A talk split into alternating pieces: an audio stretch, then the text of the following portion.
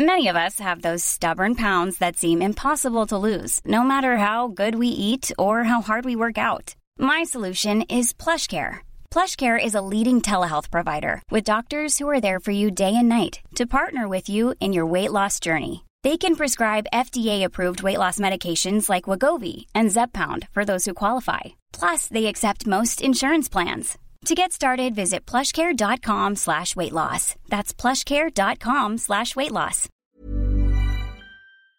Bonjour, c'est Jules Lavie pour Code Source, le podcast d'actualité du Parisien.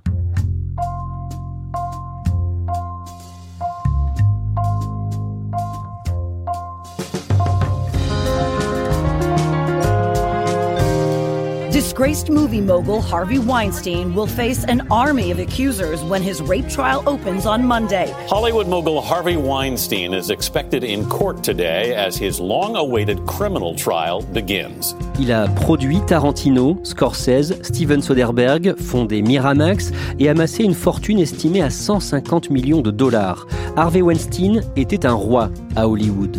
Aujourd'hui, devant la Cour suprême de New York à Manhattan, il risque la prison à vie pour viol et agression sexuelle à l'encontre de deux femmes. Code Source vous raconte cette affaire en repartant du début des premières révélations de la presse américaine en octobre 2017. Récit de Catherine Ball du service culture du Parisien.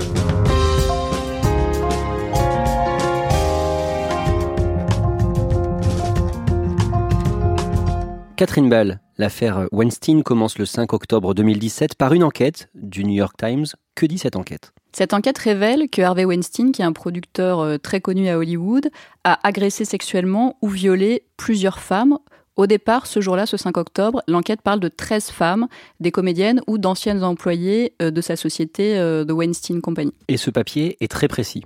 Oui, il y a des témoignages de femmes qui racontent des agressions qui se déroulent toujours selon le même mode opératoire, c'est-à-dire qu'Harvey Weinstein est producteur, donc il donne des rendez-vous euh, dans des hôtels à des femmes qui sont comédiennes ou qui veulent jouer dans des films. Et puis, euh, au dernier moment, il dit Ah, mais ce serait plus simple qu'on se retrouve euh, dans ma chambre d'hôtel. Et les femmes se retrouvent face à face avec lui dans une chambre, et c'est là qu'il les agresse sexuellement. Et qu'est-ce qu'elles décrivent comme agression concrètement? Elles décrivent euh, des viols, des pénétrations, des fellations forcées, euh, des agressions violentes. Qui est Harvey Weinstein? Harvey Weinstein, c'est l'un des plus grands producteurs de films américains. Et c'est un producteur qui est extrêmement respecté parce qu'en plus de faire des gros succès, il fait des films d'auteur. Il s'occupe du cinéma indépendant. C'est-à-dire qu'en plus, il est très chic, très respecté. C'est pas le producteur d'Avengers, c'est le producteur de Tarantino, de Scorsese. Il est extrêmement courtisé, extrêmement puissant. Et c'est un homme qui a des rapports extrêmement durs professionnellement. À ce moment-là, on sait déjà qu'il est très violent et brutal, mais professionnellement seulement. C'est-à-dire? Alors on l'appelle Harvey Scissorhands en référence au film Edward Scissorhands, Edouard Romain d'argent, parce que Harvey Weinstein a la réputation de vouloir couper les films à la fin, c'est-à-dire que c'est lui qui décide au montage telle scène on la garde ou on l'enlève. Normalement c'est le réalisateur qui a le final cut. Lui voilà, c'est un homme qui s'impose, c'est quelqu'un qui est extrêmement autoritaire et il veut toujours avoir le final cut. Il est important pour le milieu du cinéma en France? En France, on le connaît parce que on l'a beaucoup vu en 2011 et 2012 parce que Harvey Weinstein, c'est l'homme qui a distribué The Artist aux États-Unis et qui a distribué avant Intouchable. C'est euh, grâce à Harvey Weinstein, c'est en tout cas ce qui se dit, que euh, The Artist a obtenu l'Oscar parce qu'il a mené une campagne hyper agressive pour promouvoir le film aux États-Unis. Donc on a entendu en France son nom à ce moment-là, au moment de The Artist, au moment d'Intouchable, le film de Toledano et Nakash, qu'il a également distribué aux États-Unis. Et Harvey Weinstein, c'est l'un des producteurs phares et c'est un des producteurs qui est surtout respecté parce que euh, il vient du cinéma indépendant, donc euh, il a pris des risques. Il est, euh, c'est l'équivalent du cinéma d'auteur aux États-Unis. C'est quelqu'un que les artistes adorent et à côté duquel les artistes adorent se montrer. Il est chic. Cinq jours après les révélations du New York Times, le 10 octobre, le fils de Woody Allen, Ronan Farrow, sort une autre enquête qui accable encore un peu plus Harvey Weinstein. Et pour lui, la chute est brutale. Ce qui est incroyable, c'est que pendant des mois, deux grands journaux new-yorkais ont travaillé parallèlement sur euh, les agressions sexuelles d'Harvey Weinstein. Et d'ailleurs, Ronan Farrow, c'est le journaliste du New Yorker, il explique qu'il a su que euh, ses concurrents travaillaient sur la même enquête et que c'est ce qui a précipité la publication du New York Times et du New Yorker parce que chacun voulait dégainer son scoop en premier. coup sur coup, il y a deux journaux qui sortent des accusations d'agression sexuelle, de viol, qui citent des noms d'actrices dès les premiers jours. On sait qu'il y a Ashley Judd, Rose McGowan, Asia Argento. Zoe Brooke, mannequin australien, a dû faire face à ses avances en 1997. Il est arrivé près d'elle nu, lui demandant des massages, ce qu'elle a refusé. Il m'a touchée, j'étais dégoûtée et apeurée. Il m'a emmené dans la salle de bain et a exigé que je le regarde se masturber.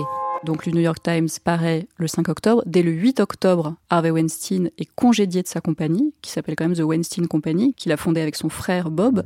Donc il est congédié. Sa femme annonce très vite qu'elle le quitte. C'est extrêmement brutal. Qu'est-ce qui lui arrive d'autre dans les jours qui suivent? Déjà, il faut savoir qu'Harvey Weinstein nie tout en bloc. Les journaux américains l'ont contacté avant de publier leurs enquêtes. Il nie tout en disant qu'il est conscient que son comportement a pu blesser certaines personnes, mais il nie toute agression, c'est-à-dire qu'il dit que ses rapports étaient Et il va se réfugier dans l'Arizona, dans une clinique de désintoxication sexuelle. Et dans le cadre des enquêtes publiées par euh, nos confrères américains, des noms de victimes françaises apparaissent, notamment Emma Decaune. C'est Ronan Farrow dans le New Yorker qui publie euh, le témoignage d'Emma de qui raconte que dans un palace parisien, elle devait rencontrer Harvey Weinstein. Il lui avait proposé un rendez-vous et elle est arrivée dans la chambre d'hôtel. Il était nu, en érection et elle s'est enfuie totalement apeurée. Il y a toutefois une différence entre les acteurs et les actrices. Ces dernières, et ma fille en est donc une, sont souvent victimes d'hommes de pouvoir, prédateurs sexuels qui abusent de leur position et parfois des femmes tout court. Mais il arrive que ces femmes se rebiffent et rendent public de tels agissements. C'est ce que vient de faire ma fille, en même temps qu'Asia Argento, Angelina Jolie, Judith Godrèche, Rosanna Arquette et plein d'autres, en dévoilant les turpitudes d'un tout-puissant producteur hollywoodien, ce gros porc puant d'Harvey Weinstein, pour bien le nommer et ce sont des dizaines d'actrices qui vont euh, faire le même type de témoignage. Fin octobre, on dénombre 93 femmes qui disent avoir été agressées sexuellement par Harvey Weinstein. Il y a des actrices très connues, donc euh, Rose McGowan, il y a Judith Godrèche, il y a Emma Decaune, il y a Gwyneth Paltrow, et il y a euh, des actrices qui sont beaucoup moins connues, des top modèles, des femmes qui voulaient faire carrière et qui l'ont rencontré pensant à, un rendez-vous professionnel. Il y a aussi des anciennes employées de la compagnie d'Harvey Weinstein. Les chiffres varient un peu, mais on sait qu'au moins il y a plus de 80 femmes, en tout cas entre 80 et 100 femmes, qui disent avoir été agressées sexuellement par Harvey Weinstein sur les 30 ou 40 dernières années. Et on découvre que finalement, dans le milieu du cinéma, tout le monde savait les actrices, entre elles, se disaient attention, ne reste pas avec Harvey Weinstein seul dans une pièce, surtout il faut le fuir. Mélanie Laurent, la française, raconte que lorsqu'elle a tourné Inglorious Bastards avec euh, Quentin Tarantino, qui était produit par Harvey Weinstein, on lui a dit surtout pas de tête à tête avec Harvey Weinstein, il est dangereux. Une fois que la parole se libère, tout le monde dit oui, on savait, tout le monde ne savait pas forcément jusqu'à quel point allaient les agressions, tout le monde savait que c'était un homme euh, libidineux, un homme euh, qui recherchait euh, des femmes, des jeunes femmes. Après, ses collaborateurs et ses collaboratrices diront plus tard, on ne savait pas qu'il les forçait. Et c'est toujours le même scénario qui est décrit avec euh, un rôle important justement pour ses assistants, ses employés que disent ces assistants, c'est qu'eux, ils ne savaient pas qu'il s'agissait d'agression. Ils étaient bien conscients qu'Harvey Weinstein couchait avec euh, ces femmes, ces actrices pour une carrière à Hollywood, mais euh, ce qu'ils disent, c'est qu'ils ne savaient pas qu'il agissait par la violence et en les forçant. Ses collaborateurs et collaboratrices organisent des rendez-vous, expliquent euh, oui, monsieur Weinstein ne va pas vous recevoir dans le hall de l'hôtel, mais c'est plus simple que vous soyez dans sa suite. Il y a tout un système. Ces assistantes diront même qu'elles étaient chargées de nettoyer les préservatifs après les agressions, de le fournir en Viagra et en injection euh, pour euh, élargir son pénis. Elle savait qu'il y avait des rapports sexuels. Elle dit qu'elle ne savait pas tout, en tout cas, que c'était euh, par la violence, que c'était contraint. Suite aux révélations de la presse, plusieurs enquêtes sont lancées. Comment Harvey Weinstein organise sa défense concrètement? Harvey Weinstein, il engage Benjamin Brafman, qui est un avocat très connu à New York, dont en France on a entendu le nom parce qu'il a défendu Dominique Strauss-Kahn au moment de l'affaire du Sofitel en 2011. Et il communique pas du tout dans la presse, mais il y a des petites phrases qui fuitent et on a l'impression qu'il va nier, puisqu'il dit euh, J'ai souvent fait des choses immorales, pas illégales. Il ironise même, il dit euh, Ah, mais cette affaire, euh, ça ferait vraiment un super film.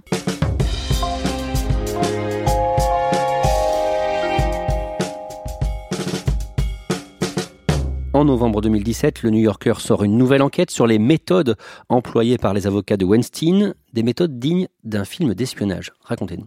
Les victimes d'Harvey Weinstein, tout comme les journalistes qui enquêtaient sur les agressions d'Harvey Weinstein, ont été espionnés par une société euh, israélienne, une société de détectives privés qui s'appelle Black Cube, espionnée pendant des mois. Elles ont été victimes de chantage. Ronan Farrow le raconte, c'est le journaliste donc du New Yorker.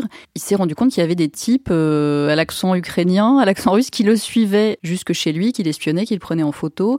Il a cru qu'il était paranoïaque, mais pas du tout. C'était les méthodes d'Harvey Weinstein pour l'intimider. Il faut savoir qu'Harvey Weinstein, en plus euh, d'essayer d'intimider les victimes et les journalistes qui ont enquêté sur lui, c'était un homme extrêmement puissant qui avait beaucoup d'amis dans les médias. C'est un homme qui participait à beaucoup de galas, qui finançait des associations caritatives. Il était aussi intégré dans le milieu politique puisqu'il a financé les campagnes d'Obama, de Clinton. Euh, c'était un homme euh, très puissant au-delà du cinéma. Et il a fait jouer ses réseaux dans les médias au moment où il a su que Ronan Farrow enquêtait sur lui et avait fait témoigner des victimes.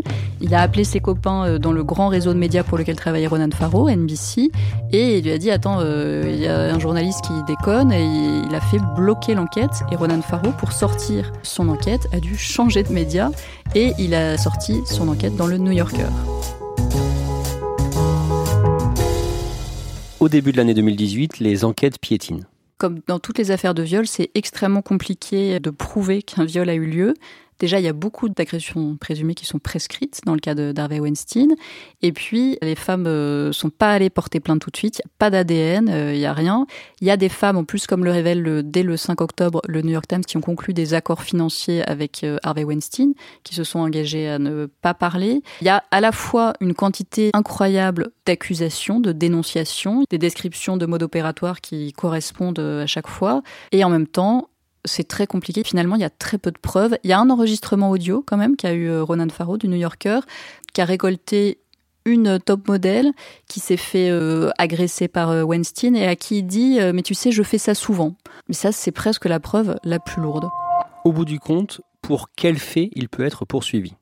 Alors ce qui est incroyable, c'est qu'il y a des dizaines d'accusatrices et que finalement, lors de son procès qui s'ouvre aujourd'hui à New York, il va y avoir que trois femmes trois femmes, deux qui se sont fait euh, violer et agresser sexuellement en 2006 et 2013, et une autre qui dit s'être fait violer en 1993, mais euh, dont l'agression est totalement prescrite. Donc elle sera juste là pour nourrir les accusations. Donc entre 80 et 100 femmes, il y en a finalement trois qui se retrouvent face à Harvey Weinstein.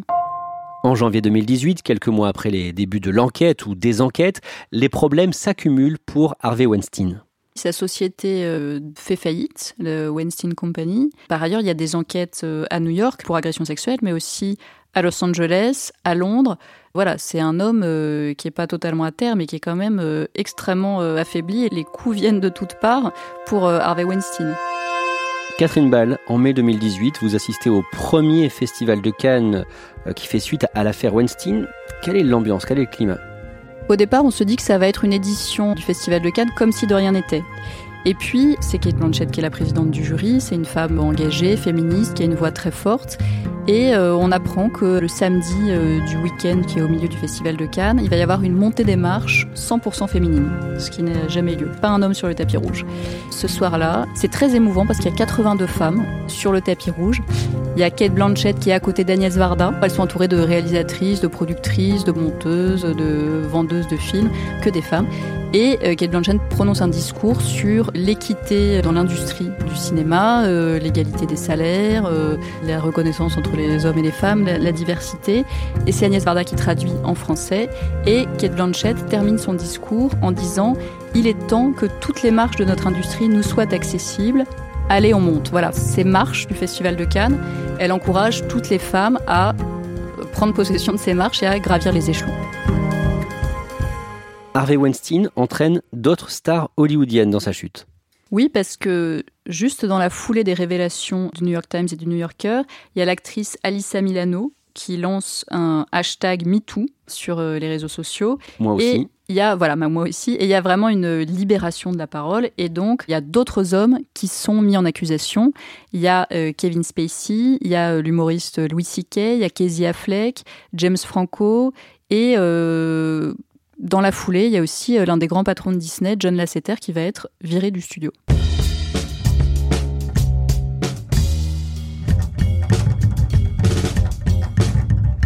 Le 25 mai 2018, sept mois après euh, les premières accusations, Harvey Weinstein est entendu pour la première fois par la justice à Manhattan. L'accusé a utilisé son pouvoir et son argent pour forcer des personnes à des relations sexuelles non consenties. Harvey Weinstein est inculpé de cinq chefs d'accusation. Il demande à être libéré, donc il est libéré sous caution, il verse un million de dollars et il est équipé d'un bracelet électronique il ne doit pas quitter euh, le territoire américain, il doit même rester dans deux États qui sont l'État de New York et du Connecticut. Et son passeport est confisqué, il ne peut plus quitter les États-Unis. Comment est-ce qu'il vit concrètement à ce moment-là? Alors il a quitté New York Harvey Weinstein était propriétaire de plusieurs maisons à New York et ailleurs aux États-Unis. Il en a vendu certaines pour payer ses frais de justice. Il loue celles qu'il a à Los Angeles. Et lui, il s'est installé pas très loin de New York, à Bedford, près de là où vit désormais son ancienne femme, Georgina Chapman, qui élève leurs deux enfants. Euh, Harvey Weinstein a cinq enfants, il a trois grandes filles et il a deux enfants qui ont aujourd'hui 6 euh, et 9 ans. Et donc il vit près de ses enfants et de son ex-femme. Il continue euh, de sortir des fois à New York? Alors, on l'a très peu vu, les apparitions publiques ont été très rares, mais il y a eu une apparition il y a quelques semaines dans un bar. Il s'est rendu avec des amis dans un établissement qui euh, organisait un petit spectacle, il y avait un petit spectacle comique, et euh, ça a créé un esclandre parce que l'humoriste sur scène s'est rendu compte qu'il y avait Harvey Weinstein dans l'assistance. Elle a fait une petite blague. Voilà, elle était très mal à l'aise. Elle-même a raconté qu'elle avait été victime de viol. Elle a dit mais je ne savais pas qu'il y avait des violeurs dans la salle. Ça a créé tout un espèce de mouvement de foule. Euh, l'établissement a dû s'excuser après. Voilà, les sorties publiques d'Harvey Weinstein sont très rares, mais quand il sort, il ne passe pas inaperçu. En janvier 2019, son avocat à la star du barreau, Benjamin Braffman, le quitte. Oui, alors il a été aux côtés d'Harvey Weinstein depuis le début, depuis l'éclatement du scandale Weinstein. Ça fuite dans la presse que euh, Braffman va abandonner Weinstein parce qu'il se rend compte qu'il n'a aucune chance de gagner. Une semaine après que l'info est fuité dans la presse, Braffman et Weinstein annoncent qu'ils se séparent d'un commun accord. La formule ne trompe personne. Son procès devait débuter le 9 septembre 2019, mais il a donc été renvoyé au 6 janvier. Et le 6 décembre dernier, il est de nouveau convoqué par la procureure à Manhattan. Pourquoi? Harvey Weinstein est convoqué au tribunal de New York parce que il se trouve que son bracelet électronique, celui dont il est équipé euh, depuis des mois, n'a pas émis de signal à 56 reprises. Donc la procureure met en avant le fait qu'il y aurait un risque que Harvey Weinstein s'enfuit avant son procès et quitte le territoire. Donc, il est convoqué et il est question de doubler sa caution, ce qui est décidé, c'est-à-dire que Harvey Weinstein ne laisse plus un million, mais 2 millions de dollars pour pouvoir rester en liberté jusqu'à son procès. Et à cette occasion, il y a bien sûr euh, des médias, des caméras euh, qui sont là pour le filmer et il semble très affaibli. Harvey Weinstein a beaucoup vieilli, il est très pâle, il est très amaigri et il marche très difficilement, il boite et il s'appuie sur deux personnes pour avancer.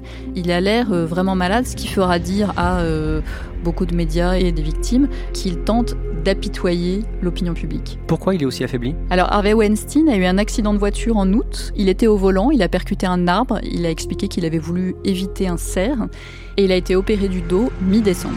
Six jours plus tard, le 11 décembre, le New York Times révèle que Weinstein négocie des accords financiers avec une partie des victimes. Oui, il y a une somme qui est avancée de 25 millions de dollars que se partageraient euh, des dizaines d'accusatrices de Weinstein. Euh, il y a également, euh, on parle au total, ce serait quelques 45 millions de dollars qui viseraient à indemniser aussi Bob Weinstein, le frère d'Harvey Weinstein, qui a quand même subi un préjudice puisque la société a dû se mettre en faillite suite au scandale Harvey Weinstein. Cet accord doit encore être validé par euh, toutes les parties devant un juge. Ça permettrait à Harvey Weinstein de clore une partie des accusations contre lui. À l'approche de son procès, qui s'ouvre donc le lundi 6 janvier à New York, le 15 décembre, pour la première fois depuis le début de l'affaire, Harvey Weinstein s'exprime longuement. Il accorde un entretien au journal Le New York Post.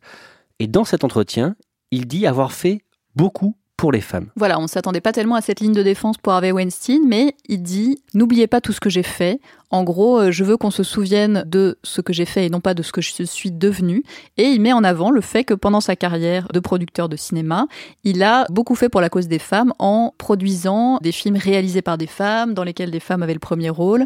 Il dit j'ai été un pionnier. Il cite euh, Gwyneth Paltrow, qui on sait l'a accusé de harcèlement sexuel. Il dit voilà, je lui ai obtenu un salaire qu'aucun homme n'avait sur le plateau. Il dit j'ai été pionnier bien avant que ce ne soit à la mode. J'ai fait beaucoup pour les femmes dans le cinéma. C'est assez surréaliste et ça montre que c'est pas un homme totalement à terre. Que s'il lui reste quelque chose, Harvey Weinstein, il lui reste quand même un sacré culot.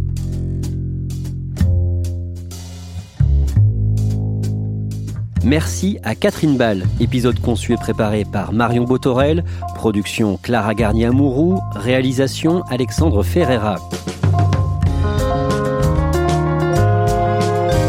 Code Source est le podcast d'actualité du Parisien, disponible chaque soir du lundi au vendredi à 18h. Vous pouvez nous écouter sur leparisien.fr, toutes les applications de podcast, mais aussi Deezer et Spotify. Et n'hésitez pas à nous écrire directement code source at leparisien.fr.